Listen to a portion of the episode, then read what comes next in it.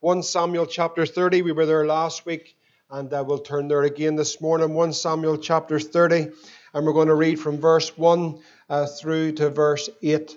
Verse 1 through to verse 8. 1 Samuel and chapter 30. Let's just pray together. The Lord would bless his word. Amen. Father, this morning we give you thanks.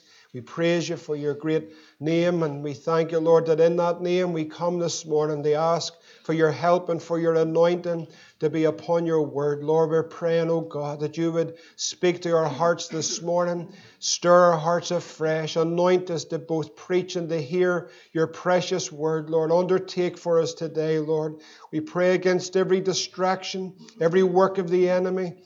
Every power of darkness that would seek to come to steal the precious truth, Lord, that seed, Lord, that you want to plant in our hearts today to bring forth much fruit, Lord, would you undertake, Lord, for thy word will not return unto you void. It will accomplish what that has been sent to do. And so, Lord, we give you the glory this morning and all the praise in Jesus' name. And everybody said it, Amen. Praise the Lord. 1 Samuel chapter 30, beginning to read at verse 1. And it came to pass when David and his men were come to Ziklag on the third day that the Amalekites had invaded the south and Ziklag and smitten Ziklag and burned it with fire and had taken the women captives that, were therein. They slew not any, either great or small, but carried them away and went on their way. So David and his men came to the city, and behold, it was burned with fire, and their wives and their sons and their daughters were taken captive. Then David and the people that were with him lifted up their voice and wept until they had no more power to weep. And David's two wives were taken captives Ahinoam the Jezreelitess and Abigail the wife of Nabal the Carmelite. And David was greatly distressed, for the people spake of stoning him, because the soul of all the people were grieved, every man for his sons and for his daughters. But David encouraged himself in the Lord his God. And David said to Abiathar the priest, Ahimelech's son, I pray thee, bring me hither the ephod. And Abiathar brought thither the ephod to David. And David inquired at the Lord, saying, Shall I pursue this troop? Shall I overtake them? And he answered him and said, Pursue, for thou shalt surely overtake them, and without fail you will recover all. And we know the Lord will bless the reading of His word to your hearts this morning. Can I have your attention? Just important. Just keep our focus on the word of the Lord this morning and just settle our hearts as we come to God's word. If I could ask just for the moving about, just to settle down this morning and everyone come focused on God's word. Just give ear to the word of the Lord this morning, just for a few moments. David's brokenness is seen here. Uh, if we look at it there in verse 4, it says, Then David and the people that were with him lifted up their voice and wept until they had no more power to weep. Anybody ever been in that place? Just come to a place where you're entirely broken, entirely at a place of, of deep distress and brokenness at what is happening in your life. I think most people in this room this morning will have come at some point in their life to a place like that. You know, the Bible says it rains on the just and it rains on the unjust. In other words, trials and troubles come to every single home there is in this country this morning. So we come to places, we see David's brokenness. He's come to a place where he has no more power to weep. He's come to a place of utter brokenness. We also see David's distress. It tells us that he was greatly distressed. For the men that were with him, the men that were with him, they spake of stoning David. There was a place that they'd come to in their journey of faith in God, that David was completely broken and David was in complete distress at the things that were happening around him. How many people have been in a place like that before? And many people in this room, let's be honest this morning, you've come to a place where you're completely broken and completely distressed at the events that have happened in your life. But I want you to note something here. It's important that David had a confidence in God. It tells us here that David encouraged himself in the Lord his God. Now, it's important this morning how many people have a God that they serve. How many people believe that Jesus is the Lord? How many people know him as their own and their personal Savior this morning? Well, it tells us here that David began to encourage himself in the Lord his God. And I want to ask you the question this morning in this life that we live and the troubles that come to our lives. How does a man or a woman encourage themselves in the Lord their God? How do you do that? Practically this morning. I, I want to share with you and encourage you this morning because trials come, valleys come, difficulties come, brokenness comes, distress comes, a phone call comes, can change a household in a second. News can come from a doctor in a moment sitting in a surgery that transforms your life. You can go through your day and get a, get a message from someone, and suddenly you're plunged into deep distress. You're at the place of brokenness. We've all had those trials, those tribulations that bring us to a place where we have no more power, even to weep, even to a place of great distress. How did David encourage himself in the Lord his God? How does one do that? How is it, how is it possible that you can encourage yourself in the Lord your God? Well, I want to show you this morning from God's Word how I believe that we can encourage ourselves in the Lord our God. And you may not be in a place of brokenness this morning. You may not be in a place of great distress. Some of you may be, but you may not be. But remember this word because when the troubles come, not if they come, when the storms come, when your trials come to your life, remember how it is that you're to encourage yourself in the Lord your God. I want to turn over to Psalm 103 this morning and show you from God's word how I believe that David encouraged himself in the Lord his God. Psalm 103 and verse 1 says these words Psalm 103. I want you to get to it and read this together. Psalm 103, verse 1. It's a psalm of David. And this is what he says Bless the Lord, O my soul, and all that is within me. Bless his holy name. Bless the Lord, O my soul. And then what does he say? And forget not, and forget not all his benefits. How do we encourage ourselves in the Lord? We begin to remember the great things that the Lord has done in our lives. We begin to recall into our memory the great victories that Christ has wrought in our lives. We begin to look back over the years of serving Jesus and remember the great benefits that there has been when we recall to our mind. What are those benefits? If you're saved this morning, who forgiveth all thine iniquities. Are you saved this morning? This is something that you should remember. You've been forgiven. You've been washed in the blood of Jesus. What a victory that is this morning. So he began to remember everything of what God has done, who forgiveth all thine iniquities, who healeth all thy diseases, who redeemeth your life from destruction, who crowneth thee with loving kindness and tender mercies, who satisfieth thy mouth with good things, so that thy youth is renewed like the eagles. The Lord executeth judgment and righteousness for all those that are oppressed. So what's happening in David's life? He come to a point of great trouble, great distress, great brokenness. And then he begins to remember what the Lord has done in his life. Do you remember this morning? Do you remember the pit that you were dug out of? Do you remember the pit that He delivered you from? Do you remember the sins that He's washed away? Do you remember that you're clothed and in your right mind this morning? Do you remember that you're washed in the blood? Do you remember your names in the Lamb's Book of Life? Do you remember your victory in Jesus this morning? And so he begins to recall everything of what the Lord has done. Lamentations chapter 3 and verse 21, we see this principle in Scripture. When we're in the thick of it, when we're in the valley, when we're in the prison, when we're in the fire, when we're in the flood, when we're in times of great distress, we got to recall to our mind the great victories of the past. Lamentations 3 and 21. This I recall to my mind, and therefore I have what? Hope. Many people have got hope this morning. You've got hope in Jesus. This is what I remember. It is of the Lord's mercy that we are not consumed because his compassions, they never fail. So he's starting to remember something.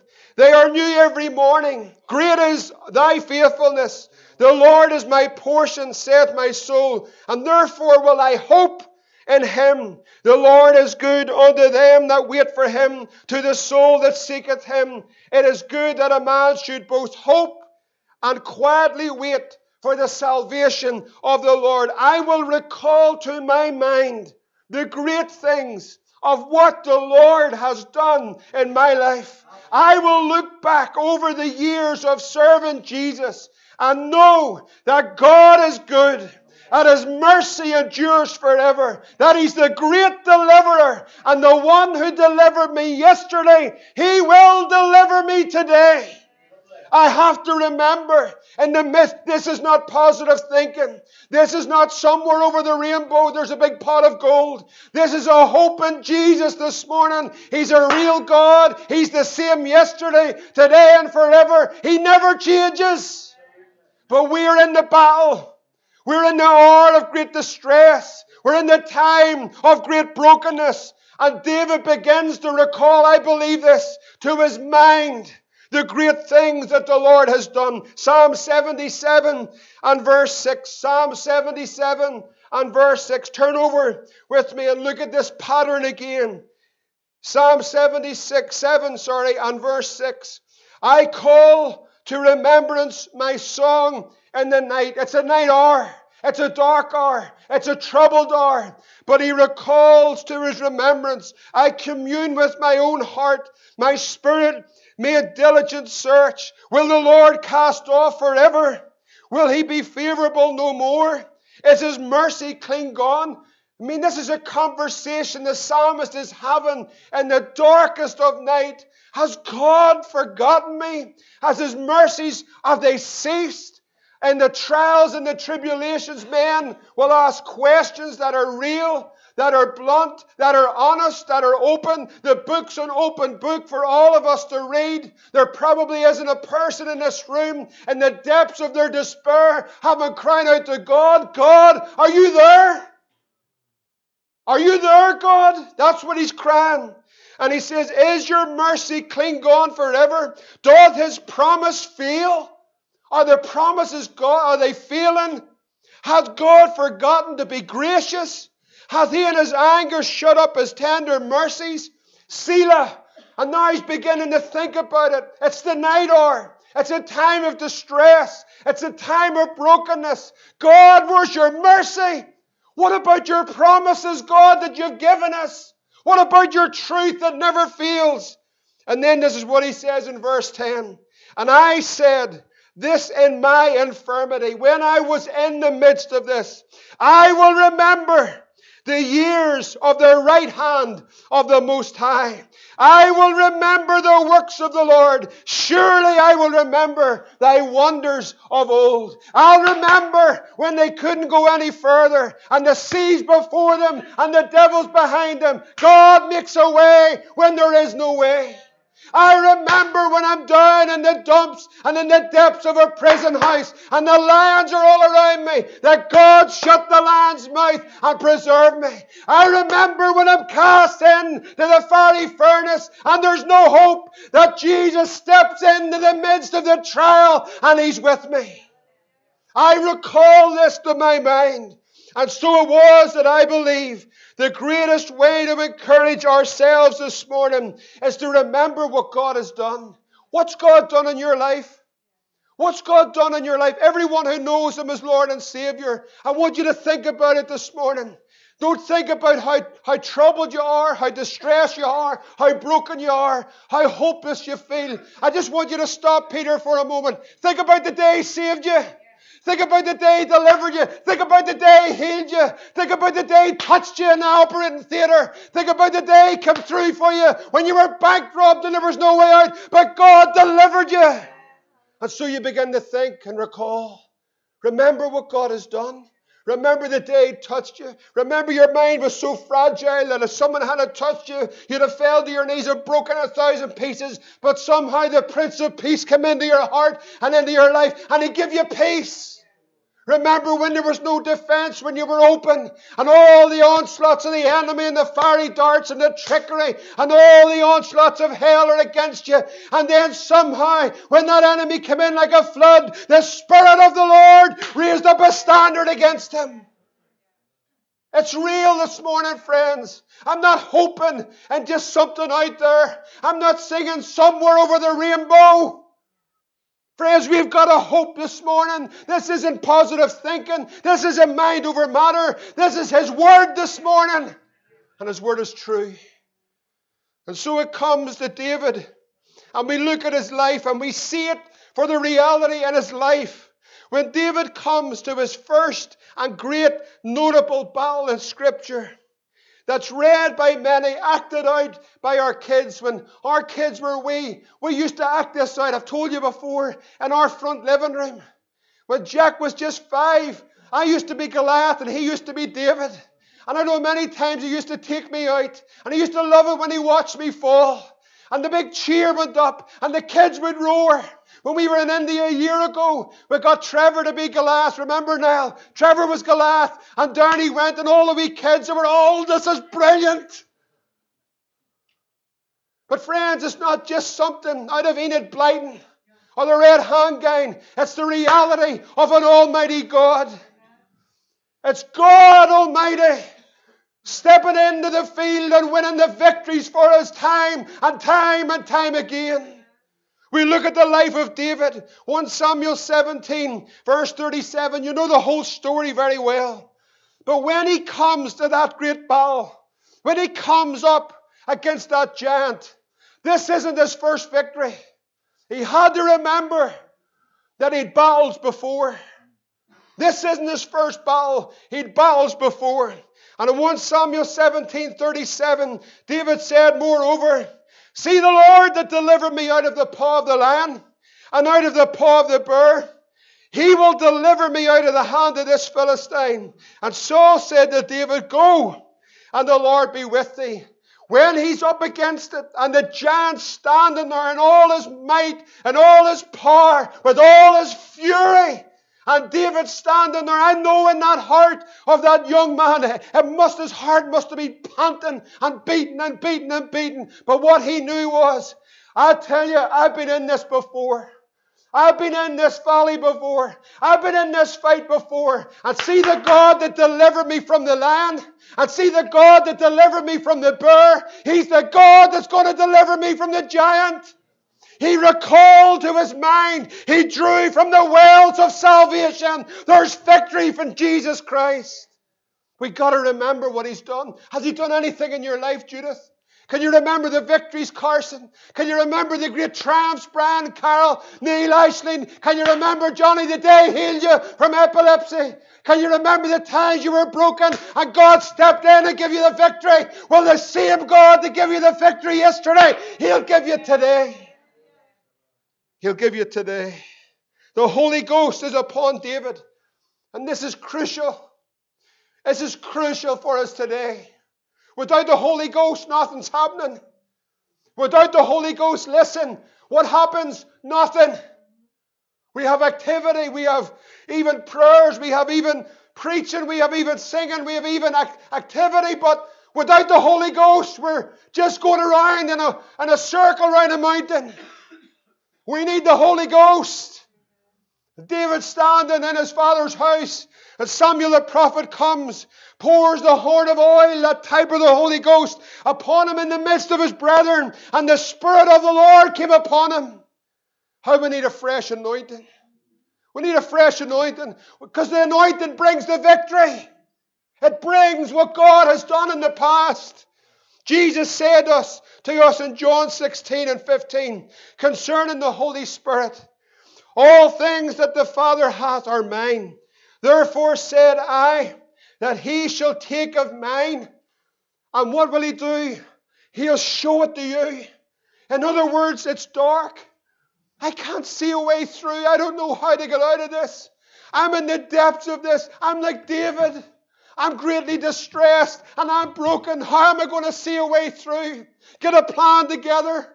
Sing a few songs and hope something happens. No, we need the Holy Ghost to come. Why? Because He'll bring the victories of the cross and the freshness of Calvary into your heart, and you'll rise out of the ashes and say, In Jesus' name, we have the victory. Without the Holy Ghost, there's nothing. We walk around like men most miserable, but with the Holy Ghost, He brings the revelation of Jesus and all the victories there are in the cross. You see, we can mope around. We're good at it. We can mope around. We can do the self pity parties. I can get in the corner. I can do a better self pity party than everyone else in this room. Ask Nikki. I can do it better than you all. I know what it is to get the quilt and pull it over your head and say, I'm not coming out. And Nicky says, But you have to. You've been in there for a week. It's Sunday morning. You're preaching what? I know how to have a self pity party. And don't sit there pretending you've never had one. We're good at playing church, aren't we? But it's real. But I tell you, friends, we need the Holy Ghost. I tell you, I know I'm a wee bit more excited than usual. I'll tell you why. Because this morning I felt a turn in my heart, and it was the hand of the living God. When He turns it in your heart, it's turned. You got to walk in it then. And so, in all of this, you see His life. This was common in the life of David to recall the mercy of God.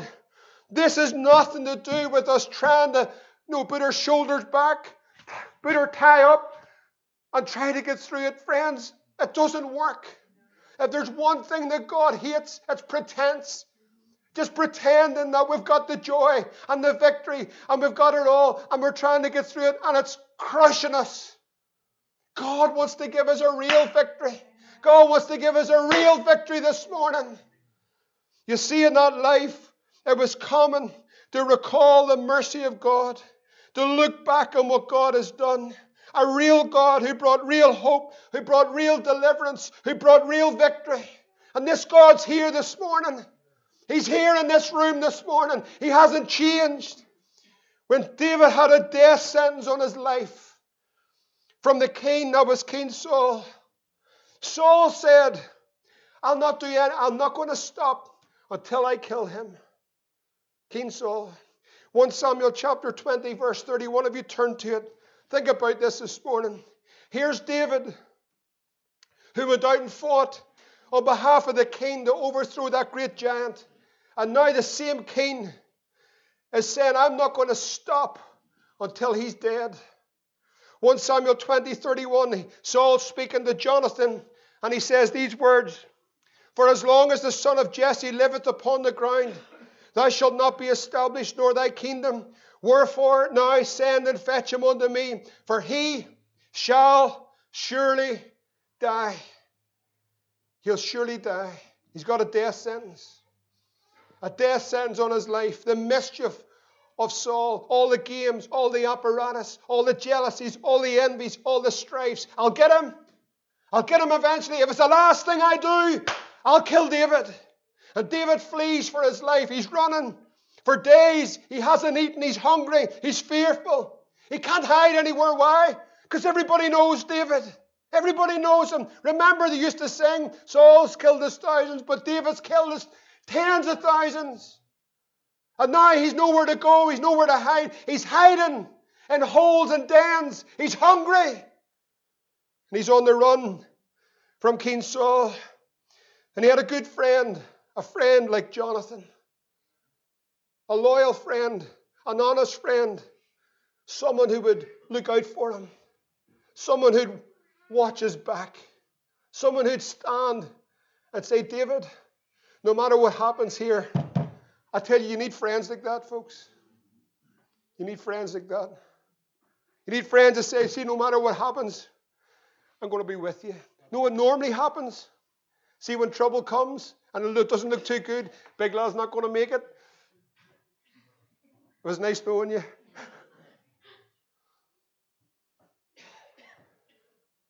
Jonathan comes. David's hiding in a den. And the wee lad has the arrows. You know the story. He's shooting the arrows. And suddenly they're left alone, and David comes out of the hole. He comes out. This is King David. This is, this is the king to come. This is the man that has a heart after, he's after God's own heart. And I believe he had a heart after God too. This is a man that loved the Lord. This is a man that wanted to serve God. This is a man that had a jealousy for God and his honor and his name. And he's living in a hole. He's hiding from the enemy. In 1 Samuel 21 and verse 8, it says, And David said, He comes to the priest there, he comes unto Ahimelech and said, And is there not here under thine hand a spear or sword? For I have neither brought my sword nor my weapons, as is David speaking with me, because the king's business required haste. And the priest said, The sword of Goliath, the Philistine, whom thou slayest in the valley of Elah, behold, it is here wrapped in cloth behind the ephod. If thou wilt take that, take it, for there is no other save that here. And this is what David said Listen, there is none like that. You give that to me. What's he saying? Is it because there was a splendid looking sword that he wanted to hang on his wall as an ornament, saying, Hey, look at this, everybody? What was coming? What was recalling to his memory, Peter? What was going through his heart? He's hungry. He's just taken the, the bread that he's not allowed to touch. He's so hungry. He's so broken. He's so weak. There's a death sentence on his life. He's living in holes. He's trying to hide from all the strategies of the enemy and the mischief of Saul. And now he comes in and he says, Is there no weapons here? Ahimelech says, There's a weapon here. I need to show you something. What is it? It's the testimony of God's great victory before. David says, Give me that. Give me that sword. I can see David, this is my opinion. I can see David standing there. He's weak. He's trembling. He's looking about him. Does anybody know him? And he takes Goliath's sword. And I believe he's looking at that sword and he begins to recall what was that day like? You remember the day? You remember that victory? Think about it. He had to be friends. He's just someone like you and me. He's no different. He begins to think back. Remember the day? Remember the day? The miracle came. Marguerite, the kidney came. He begins to remember. Remember. He begins to remember. Oh, I remember what God done. I can remember as I pulled up and I see this giant and all of Israel in the trenches not knowing where to turn. And I can remember going, My God, what is this? The world's backslidden. the church doesn't care, everyone's just going about their business. How can this enemy do this to us? I can, I can remember when I went up and I said to Saul, I'll fight him. Who is this Philistine that he would defy the armies of the living God? He's recalling what God had done. I can remember when I went down and said, Here, take this armor. I can't take Saul's armor. I can't go in my own strength. I can't go in my own ability. We can't just do it the way we've always done it. We need the power of God. He's beginning to remember as he goes out. I'm telling you, friends, he must have looked at that giant. And I know the, the power of God was upon him. But in his wee heart, when he looked up that stripling of a lad and seen the size of that giant, he must have went, My God, I need you. He must have in his heart. He must have said, God, I need you.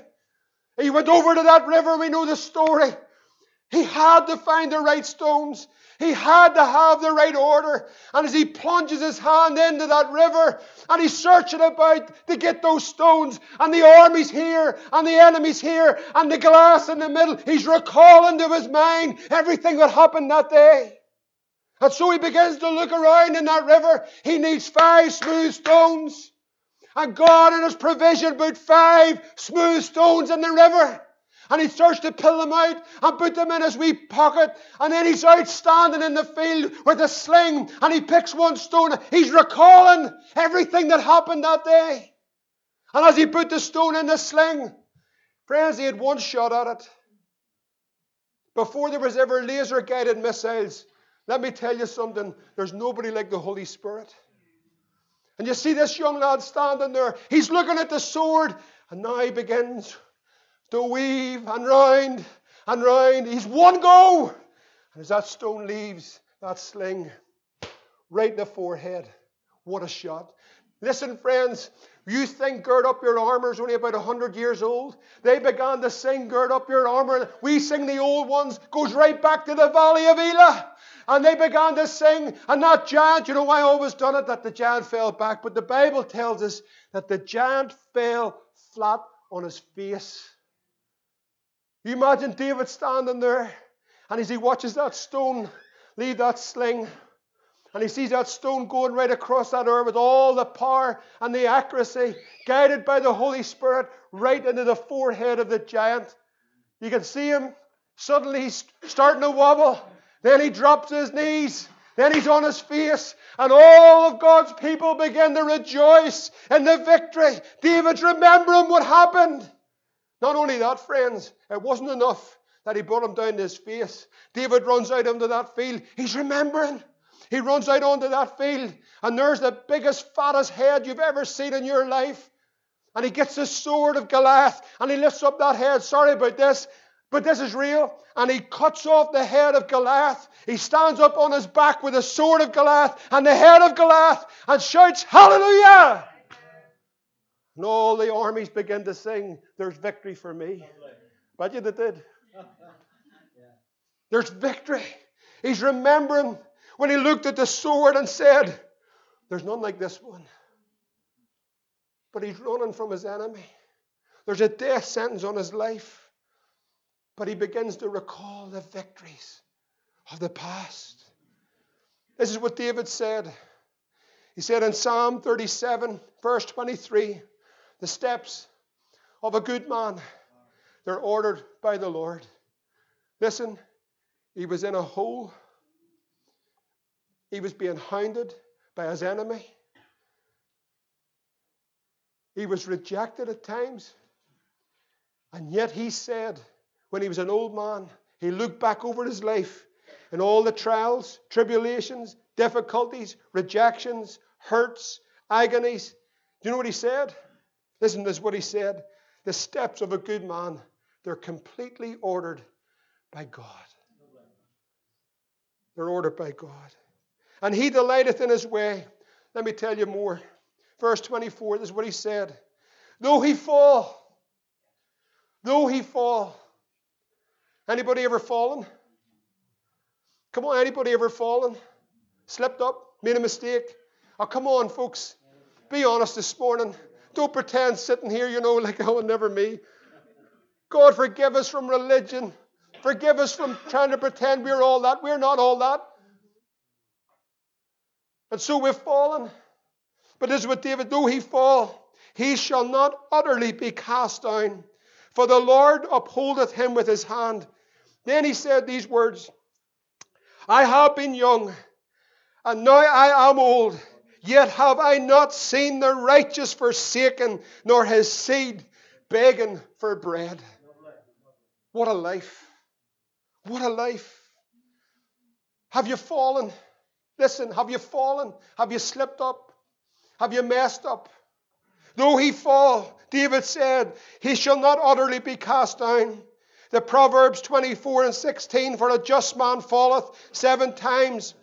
This is what it says, and riseth up again. I tell you, there's a life in us can never be defeated. But the wicked shall fall into mischief. Micah 7 and 7. Therefore will I look unto the Lord. I will wait for the Lord of my salvation. My God will hear me. Rejoice not against me, O my enemy. When I fall, is what he said, I shall rise. When I sit in darkness, when I sit in darkness, when I sit in the, as it's not about turning the lights off, but when I sit in darkness, the Lord shall be a light unto me. Psalm 94 and 17 Unless the Lord had been my help, my soul had almost dwelt in silence. When I said, My foot slips, thy mercy, O Lord, it held me up. I have been young, and now I'm old. Yet I've never seen the right, never have I seen the righteous forsaken. Who are the righteous? Who's the righteous? Come on, brothers. Who are the righteous? Sometimes we're a wee bit of, we should boast that we are the righteousness of God because that's nothing to do with what we've done. It's to do with what He's done. I am the righteousness of God. I can't take that. What does that mean? What does it mean that you're the righteousness of God? Think about that this morning. This is one of the most profound truths of the new birth. Can I tell you what it means? I'll just show you very quickly. See, when you're saved, I know it's our suit here from Matlan, one of the best. But listen, see when you were saved, see when you get saved. Let me tell you, we came to God filthy, rotten. These were rags, filled with sin, a drunkard, a rebel, Turned my back on everyone, turned my back on my own family, turned my back, wreck my mother and father's heart, lay in the streets drunk when they're coming out of church, building bonfires, shouting at the top of my head, fighting with police, fighting with everyone. A mess! And I came to God a mess. He done? He said, Son, just take off them old filthy rags because I got a robe for you. It's my robe of righteousness. And so the devil comes and says, Are you? No, no, not you. You just say, Excuse me a wee second. Have you seen the robe I've got? It's the robes of Jesus. Lovely. Don't you dare make an accusation against Christ because he has beaten the devil at Calvary. He's defeated the powers of hell, and I'm washed in the blood this morning. I'm not what I should be, but I tell you, friends, one day I'll be like him. Lovely. And we are the right, we are created in righteousness and true holiness. When you were born again, Peter, he gave you his righteousness. It imputed righteousness upon us this morning. It's the righteousness of Jesus. That's why this house should be lifting the roof off. Why? Because of us? No. All because of Him. The righteousness of Jesus Christ. You're saved this morning. You have the robes of Jesus on you by faith this morning, but I don't feel like that. It's nothing to do with how you feel. It's what you believe this morning. I believe that He died and that He was buried, and glory to God, He rose again. And one day He's coming. Oh, glorious day. And so He's given me His righteousness. So David says, I've been young, now I'm old, and I've never seen. Who's the righteous? Oh, come on, folks, you're nearly getting there. Who's the righteous? Would you say amen? Don't be afraid to say amen. Don't be afraid to shout hallelujah. Isn't that right, Frank? Absolutely. Praise the Lord, yes. Don't you fall asleep now. The righteousness of God. The righteousness of God. We are his righteousness. Even as David also describeth the blessedness of man, Romans 4 and 6, unto whom God imputeth righteousness without works saying, Blessed are they whose iniquities are forgiven, whose sins are covered. Blessed is the man to whom the Lord will not impute sin. The righteousness of God. Can you, can you think of anything greater this morning? You know, the world might say, I remember, oh, I, big, big Tim, I, we was wild and all that. Let me tell you something, friends. There's not a record of anything of what I did in heaven because there's one who is my righteousness at the right hand of God this morning, who ever liveth to make intercession for me. And I tell you, friends, my name's known in glory. So is yours if you're saved. He's never seen the righteous forsaken, nor his seed begging for bread. In other words, God's never come up short once. Not once. I tell you, friends, not once. I, I challenge you this morning. You tell me, When's God ever failed you? And I tell you, if you're if any believer in this room is about to get to their knee, get to their feet and say, I'm not sure, Tim. I want to tell you, you're believing a lie from the pit of hell. Yeah. He's never failed. And he'll never fail. Never. He'll never fail us. Ever. Never fail us, friends. He's faithful right to the very end. I've been young. And now I'm old.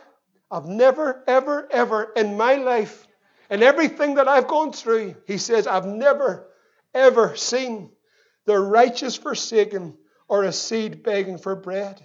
He is ever merciful and lendeth, and his seed is blessed. How? How do we encourage ourselves in the Lord?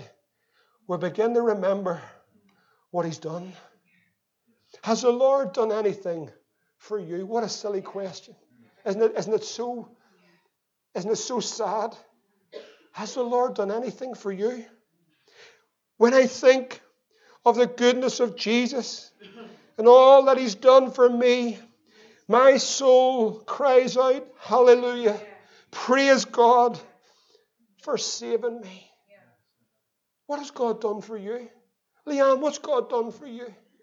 Has God healed you? God saved you? God preserved? And let me tell you, friends, it just always hasn't been instant miracles. You hear what I'm saying? There's miracles sitting all over this room this morning. instant miracles. But you know, when we begin to talk about our experiences in life, when we begin to look over, if you've been saved and you begin to look over your life, you begin to look back some five years, some 10 years, some 15 years, some 20 years, some 30 years, and so on and so on and so on. And you begin to look back over that life. People begin to say to you, Tell me what happened there. Well, God came, but this didn't work out the way I thought it was going to work out.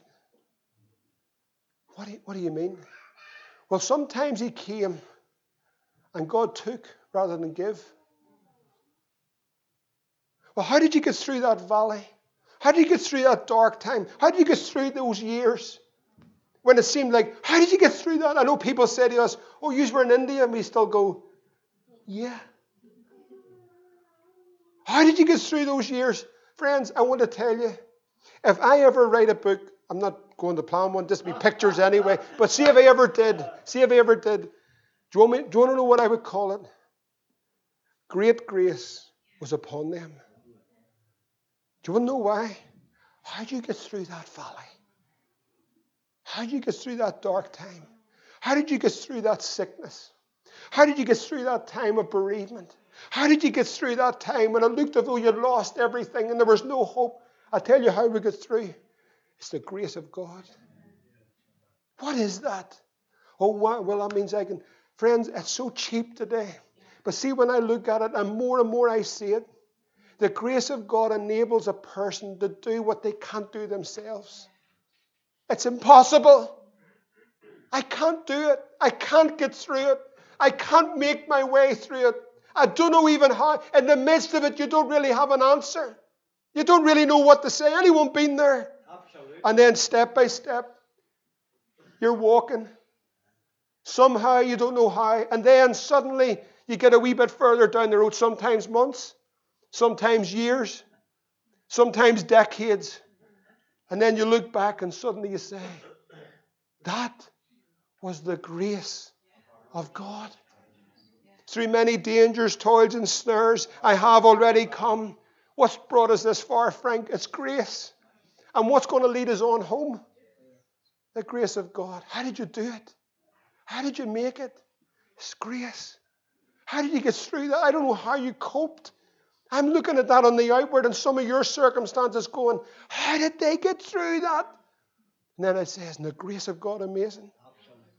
How did they make it? You know, we look back over the years, 13, coming 14 years in this wee assembly. I tell you, friends, I look back and go, how did some of you make it? How did you get through it? How did you go through those trials? And then, time and time again, the revelation comes God's grace. Yes, so sometimes it's a miracle on a theater table. Sometimes it's a mummy and a daughter at the brink of death, and only the miraculous hand of Almighty God stepping in that delivers a mummy and her wee baby. And it's great to hear the wee cries this morning. And sometimes it's an intervention of healing. Sometimes it's a supernatural opening of the windows, and suddenly God. And then sometimes, brothers and sisters, there's great trials. There's great tribulation. How do you do it, Joanna? How do you do it? You know how you do it? You don't. It's God's grace. How do you do it? How do you work through it all? All the trials and the troubles of family and life and all the difficulties that are going on. How do you make it? Surely we can say this morning grace, grace, God's grace. How do you make it? Peter, how do you make it through it all? It's the grace of God. How do you cope in it all? I don't know. Friends, many times I have to be honest. Many times I've come to a place and say, Lord, I can't do it. Many times, not just once or twice. A preacher said to me, Never show your weakness on the platform. Friends, I want to be real with you. I want to be real with you. Many times, this woman and me have said, God, we can't make it. Many times. Many times we look back and say, How will we make it? From the beginning right through. Many times. Friends, many times. How did you make it? Standing in a wee field, burying a wee baby in a shoebox. How'd you do that, Tim? I don't know. The grace of God. How do you cope? And all the trials and the buffetings and, and, the, and everything that comes your way, and sometimes you think you're about to go under, and all the water's coming on the ship. Sometimes I still just cry, Lord, would you save me? No big prayers, no big grandstanding, no big. I just say, Lord, help. You know what He does? He helps. The grace of God. How do we do it? Friends, I believe in many great miracles are coming. Many great miracles. I believe we will recover all. There's a second part to this message. It's going to be completely different to this one. Because an army that was about to implode rose up united with a purpose and pursued the enemy and recovered everything. How do you do it? The grace of God. Amazing grace. How sweet the sound saved a wretch like me. Friends, let's encourage ourselves in the Lord our God. What a mighty God we serve. Let's stand together this morning.